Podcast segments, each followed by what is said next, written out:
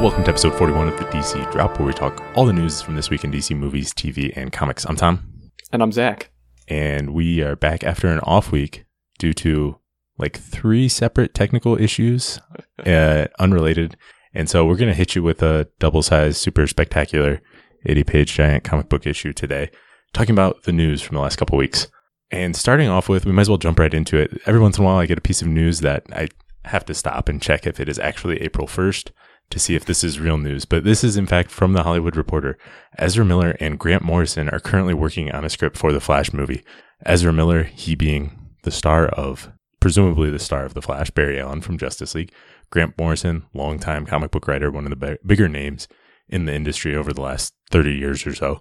They are currently working on it because apparently Miller and directors John Francis Daly and Jonathan Goldstein have had creative differences on the film.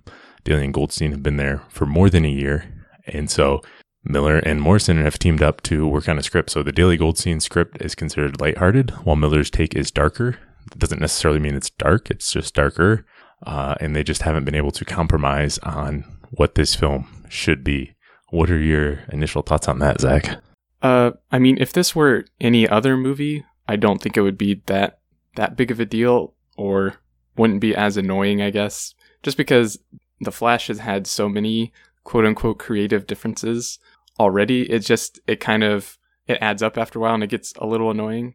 Now, the idea of Ezra Miller and Grant Morrison writing this script excites me a lot because Grant Morrison has written a lot of really good comics and is a very creative writer, tells good stories, and Ezra Miller is pretty if you see interviews with him, he's pretty deep into Flash knowledge and DC Comics knowledge and seems to be really passionate about the character. So I think it would be pretty cool to have the person who's portraying him have a hand in writing out what that character is going to be doing.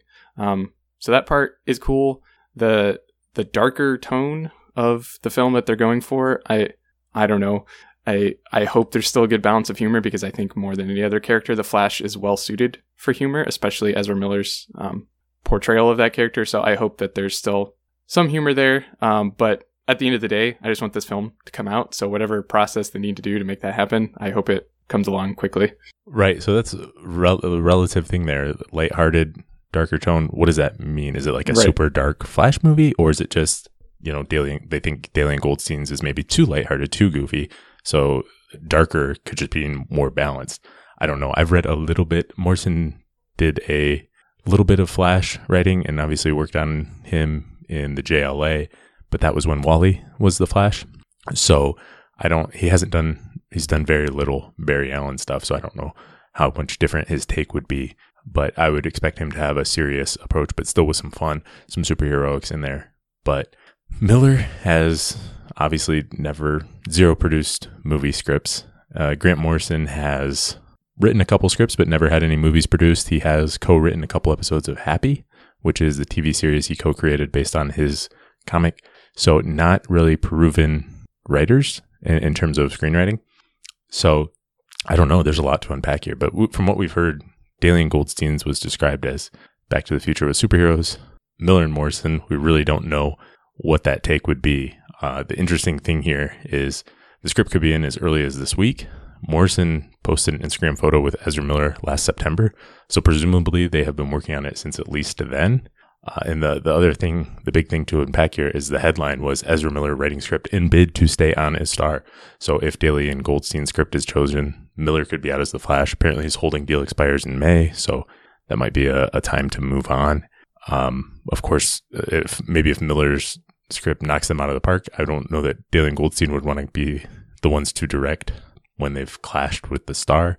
Uh, so, just based on what little information we know, would you rather have that Daly and Goldstein Back to the Future with superheroes, or this that wouldn't star Ezra Miller, or would you rather have some Ezra Miller, Grant Morrison unknown story, maybe a wicked trip through the multiverse, knowing Morrison and what Miller has said, um, starring Miller but with unknown directors? I mean, which which way would you go?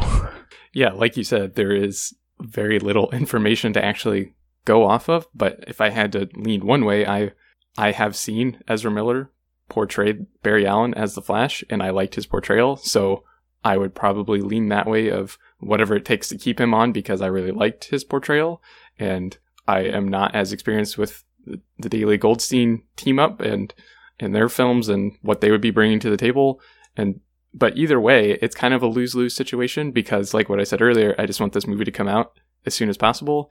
And it kind of seems, based on this at least, that no matter which way it goes, either Ezra Miller's out or probably, like you said, the directors would be out. They need to find new directors if they're if they're clashing this much about this, and then Ezra Miller and Grant Morrison's script is is picked, it would be hard for them to stay on. Then they would need to find new directors, and either way, that's a pretty lengthy process and kind of almost starting again from scratch. And so, no matter how it shakes out, it kind of seems like this movie has once again gotten pushed back even farther. Yeah, and, and if I had to guess, just knowing how Toby Emmerich and team work, they would probably, unless Morrison and Miller's script is just awesome, they would probably side with Daly and Goldstein just because Right. they worked with him a couple times before. They did a game night for him at New Line, so they're comfortable with him and they seem more more friendly to directors wanting to establish relationships with directors than with actors. Sometimes, uh, at least recent, you know, the way things have gone recently, that's what it seems like. So, if I had to guess, they would they would choose them. Another interesting nugget: uh, Goldstein just sold, uh, just pitched a movie to Universal, I think, that just got picked up. So they're they're they have a deal after this news broke.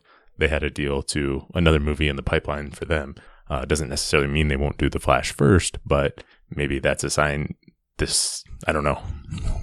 Yeah, that like like I said, every every piece of info I don't remember the last time new information about the Flash movie came out that made me think, oh, this movie's coming out sooner than I thought.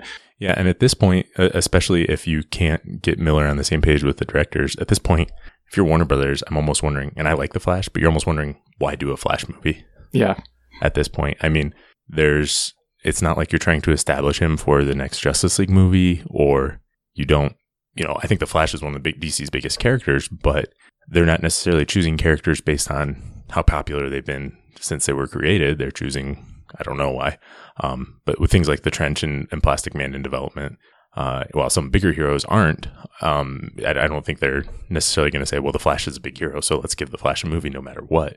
If, you are, if they're going to be starting from scratch again, then I, I think they should, you know, they might just think, "Why even bother? Um, what's the point of of recasting or whatever?" But I think some of the, you know, hypothetically, Daly and Goldstein and Miller and Morrison could all come to some compromise, but that hasn't happened yet. So I think that's the least likely. I'd be surprised if the movie happens with all of those parties attached. I think there's a chance that Daly and Goldstein do it with a new actor.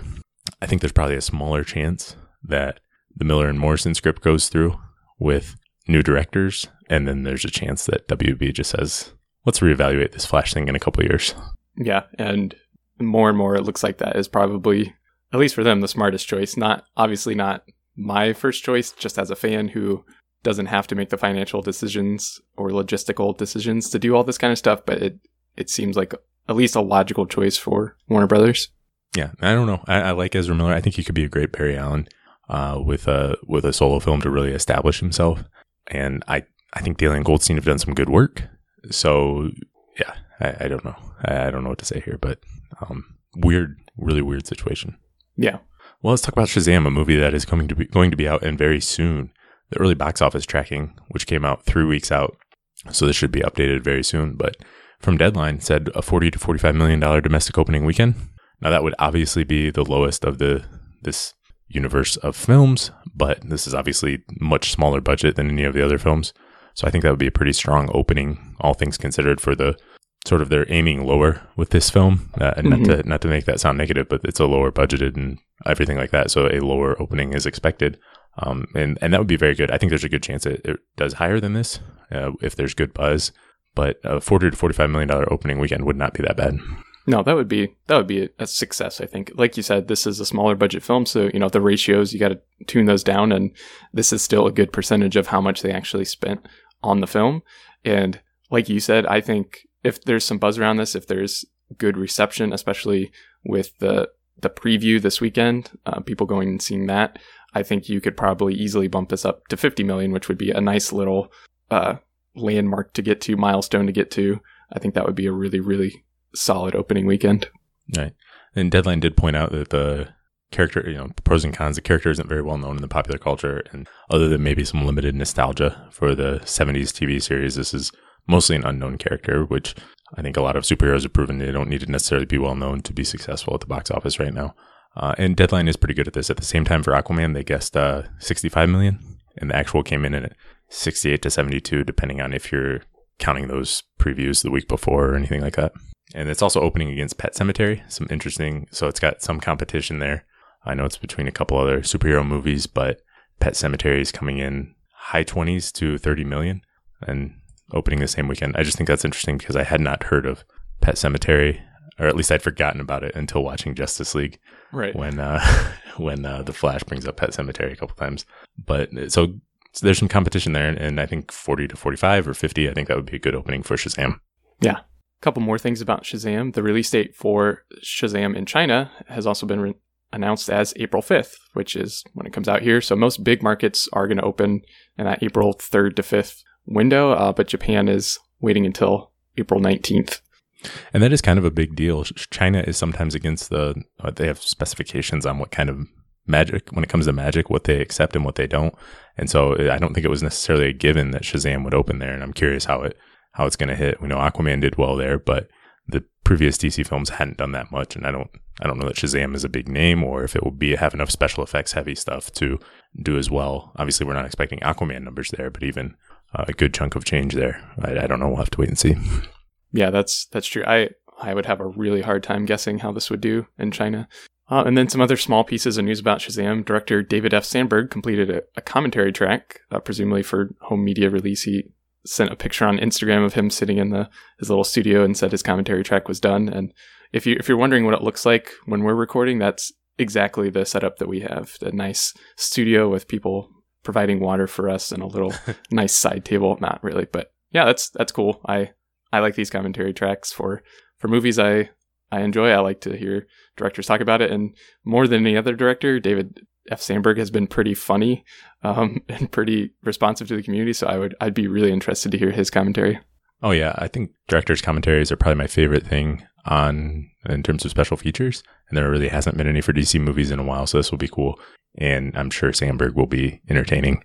Uh, and as I alluded to earlier, uh, early screenings are available on March 23rd at select theaters, like through so through Fandango, you can find theaters that are around you. Um, if you checked early. They added theaters after that. I, I know I checked and there wasn't any around me, and then I checked later and they had added some more theaters. So maybe check again. But that's that's coming up pretty soon here. So maybe get on that. And then on Reddit, uh, according to David F. Sandberg again, the voice of Batman, the Batman toy in the trailer is sound designer slash supervisor Bill Dean getting to live out his dream of being Batman.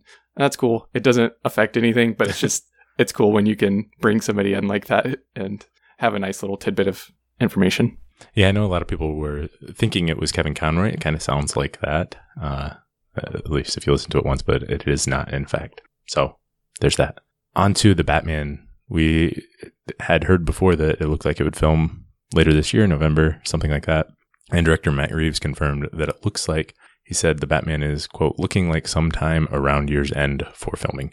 So just good to get confirmation, I guess, from the, the man in charge himself. And producer Charles Roven talked a little bit about Wonder Woman 1984 with Vulture.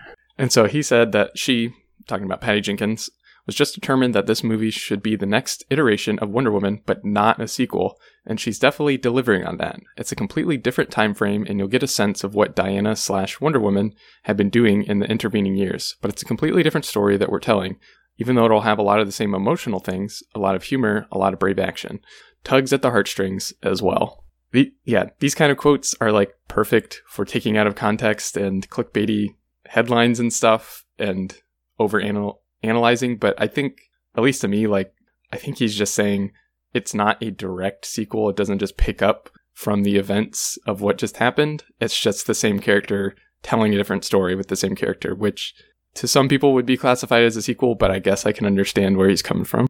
Yeah. Um, it's a sequel. I don't. Right. I don't know. it's an artsy thing. I don't. It's not a big deal. Uh, I guess it depends on your definition of sequel. Uh, one says something that takes place after or as a result of an earlier event. I don't think Wonder Woman 1984 would happen without Wonder Woman. So I think that settles there. It's just kind of an artsy way of saying it's not a two part movie, which yeah. we already knew. It's it's a sequel. Call it what you want. I will call it a sequel. Uh, with all due respect to Mr. Roven. But yeah, everything else there that sounds like lots of brave action, lots of humor. That all sounds like Wonder Woman and things that I would expect in the sequel. Next up, uh, animation news trailer has been released for Batman vs. Teenage Mutant Ninja Turtles. Um, so we both took a look at this. Uh, what did you think of this, Tom? It looks fun. It looks like Batman meeting kind of what you would expect from Batman meeting Ninja Turtles. Lots of characters, uh, lots, lots and lots of characters going on there. I see Robin, Batgirl, the Ninja Turtles, Joker, Penguin, Harley, Ra's, al Ghul. I think I saw Shredder there. So I, I don't know anybody else from Batman or the Ninja Turtles world that you would want to see that isn't in this. For the most part, I'm sure I'm forgetting something, but it looks good. It looks fun. Yeah, it looks cool. It's got the the really simple kind of uh, cartoon animation style. It's not the the normal DC animated universe animation style, so it def- definitely looks visually different. And yeah, I'm I'm not familiar with the Mutant Ninja Turtles, but I'll probably get more familiar as this movie gets closer. The Mutant Ninja Turtles. Yep. Yeah, gotta call them the Teenage Mutant Ninja Turtles or TMNT or something. I know that much about, I don't know, or Ninja Turtles. I don't know. I'm not a Ninja Turtles expert either. uh, one other thing in, in live action movies, James Gunn is returning to direct Guardians of the Galaxy 3. And so some people were wondering, does this mean he's leaving the Suicide Squad or anything like that? Apparently, it will film they will film the Suicide Squad first, and then he will go direct Guardians 3. Disney is is letting him return or or however they worked out there. Apparently that's been in the works for months. So that is uh, everybody knew he would film the Suicide Squad first. I guess to me it kind of explains why he was in such a rush to film a movie that doesn't come out for 2 years from the time they start filming it basically. Uh, and to me I guess this explains it so he can go on and do something else. Yep it's nice. I'm glad he's still doing Suicide Squad. And yeah, like you said, we I think we speculated about why he was going so fast, and this explains it. And in some WB news, Kevin Tsujihara is stepping down as chairman CEO of WB Entertainment. We spoke about the report about his, I don't know, what do you even call it there, sexual allegations, where he was trying to get uh, auditions for an actress. Um, and so he has decided, well, or he was told to decide to step down as that important role. So he has been in the role since 2013. How does this affect DC movies? Maybe not at all. Maybe some. I mean, he is one of the two people. Uh, recently, since Toby Emmerich joined in late 2016 as president CCO of WB Pictures, those are the two that have had greenlight power for all WB movies and DC movies in particular. So he is one of the two people to say, okay, let's film this. And that's kind of important. Uh, so how can, that might not mean anything. Somebody might come in and be on the same lines. Whenever somebody at the top gets replaced, though, there's a chance, good chance for trickle downs. Um, Tsujihara picked a lot of those people below him. So how could it affect Toby Emmerich or Walter Hamada or anyone like that? Maybe not at all, but it could do something. So we should mention it there. An interim team has been set up to fulfill his duties in the meantime.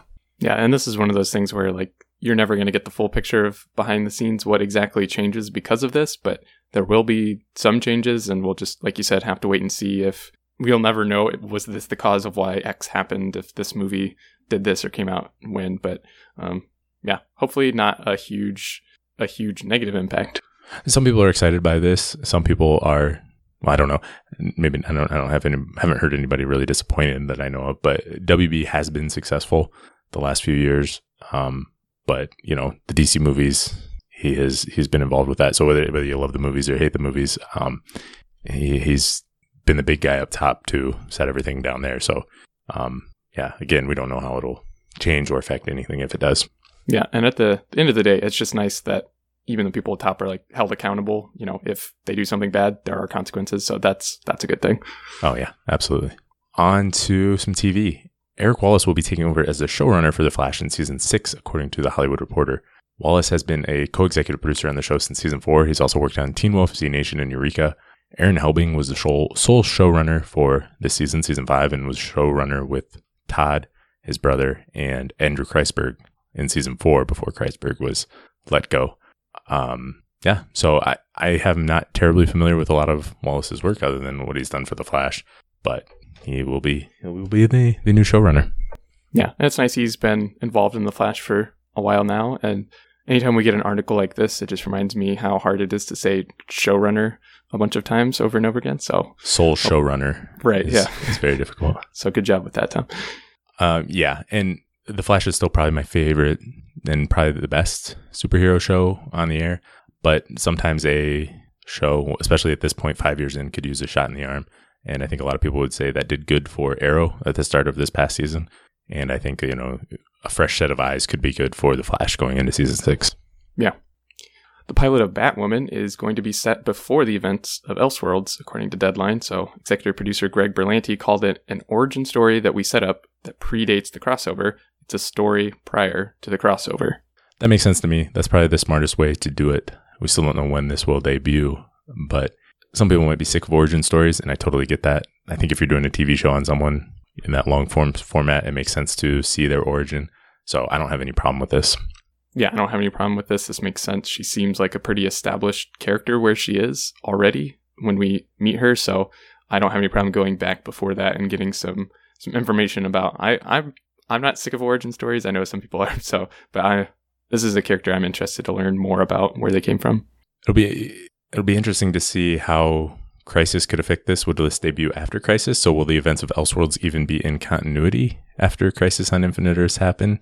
Um, I don't know. It depends how how serious how how faithful an adaptation they do of Crisis and what's in continuity and what's not. Because that would be maybe she's involved in Crisis, but then we see the character from a fresh start if she debuts maybe after Arrow's done next year.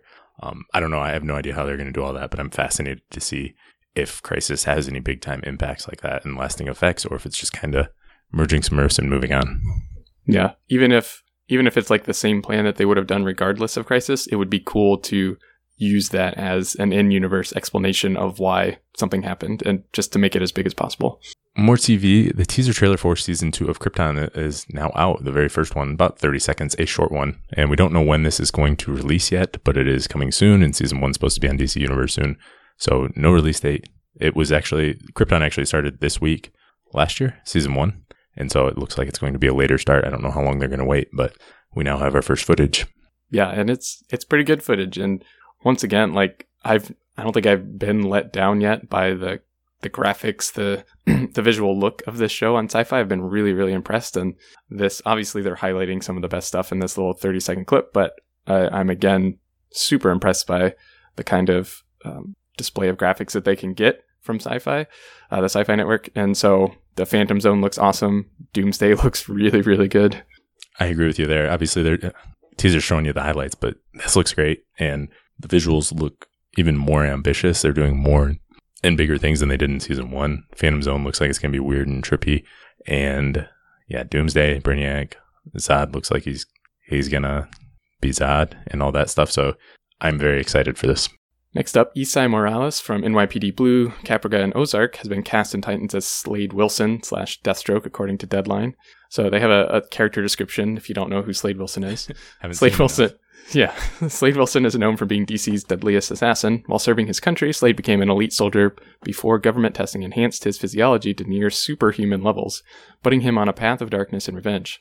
To his family, Slade is a father and a husband, but to the rest of the world, he is feared by many as the infamous Deathstroke, selling his services to the highest bidder as the ruthless assassin that never gives up and never misses. Yeah, so another. I, I'm not, you know, I've, I've said in the past, I'm not a huge fan of getting another live action version of characters. I'd rather learn more about the ones we already have. Uh, if we're not going to see more Joe Manganiello, I would have loved to see Manu Bennett back in the role, but that doesn't mean Morales won't do a great job. And I've seen him in Ozark; he was good in that, and so I think he, I think he'll do a really good job in the role. And you know, Titan story, it, it makes sense to have Deathstroke play a heavy role in it. Yeah, I was going to say it's. I agree with you with not having so many different versions of the character, but it's kind of hard to tell a full Titan story without involving Deathstroke in some way. So uh, it's cool that they're bringing him in. And interesting, season one of Titans will be released digitally on March 21st with, with special features and later on Blu ray DVD. So this is our first real confirmation that the DC Universe will, will be available to buy elsewhere, else, elsewhere and also be out on physical media. So I've seen you can pre order on some of the digital spots. Titans, I've seen Young Justice Outsiders episodes that are done pop up too. So that's as a DC Universe subscriber, I don't have a problem with that. You get what about six months of exclus- exclusivity to the show, and then you can buy it if you if you want elsewhere.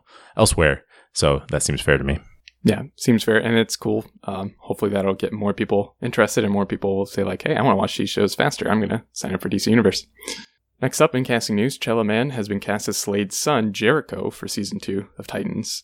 Uh, another character description son of the infamous DC villain Deathstroke, Joseph Wilson in the Titan known as Jericho. Mute after his father failed to rescue him from having his vocal cords severed by assassins, Jericho has the unique ability to possess anyone just by making eye contact. This gentle natured yet proud hero has proven himself a formidable Titan. I don't think Man has any acting experience, um, but they obviously saw something that they liked, so I don't have a problem with that. And it looks like they're bringing in the whole the whole Deathstroke family there of characters, his family. That, that makes sense if you're gonna have Deathstroke play a big role. Yeah, and it's cool to. There's a lot of interesting stories you can tell between Jericho and Deathstroke because they're family. So yeah, it's nice. And a little bit of Supergirl news. Azie Tesfai, Jimmy's who's playing Jimmy's sister Kelly, has been promoted to series regular for season five of Supergirl. She has a recurring role in season four of that show. All right, well that is all we have for today. Thanks for listening, and we'll be back soon.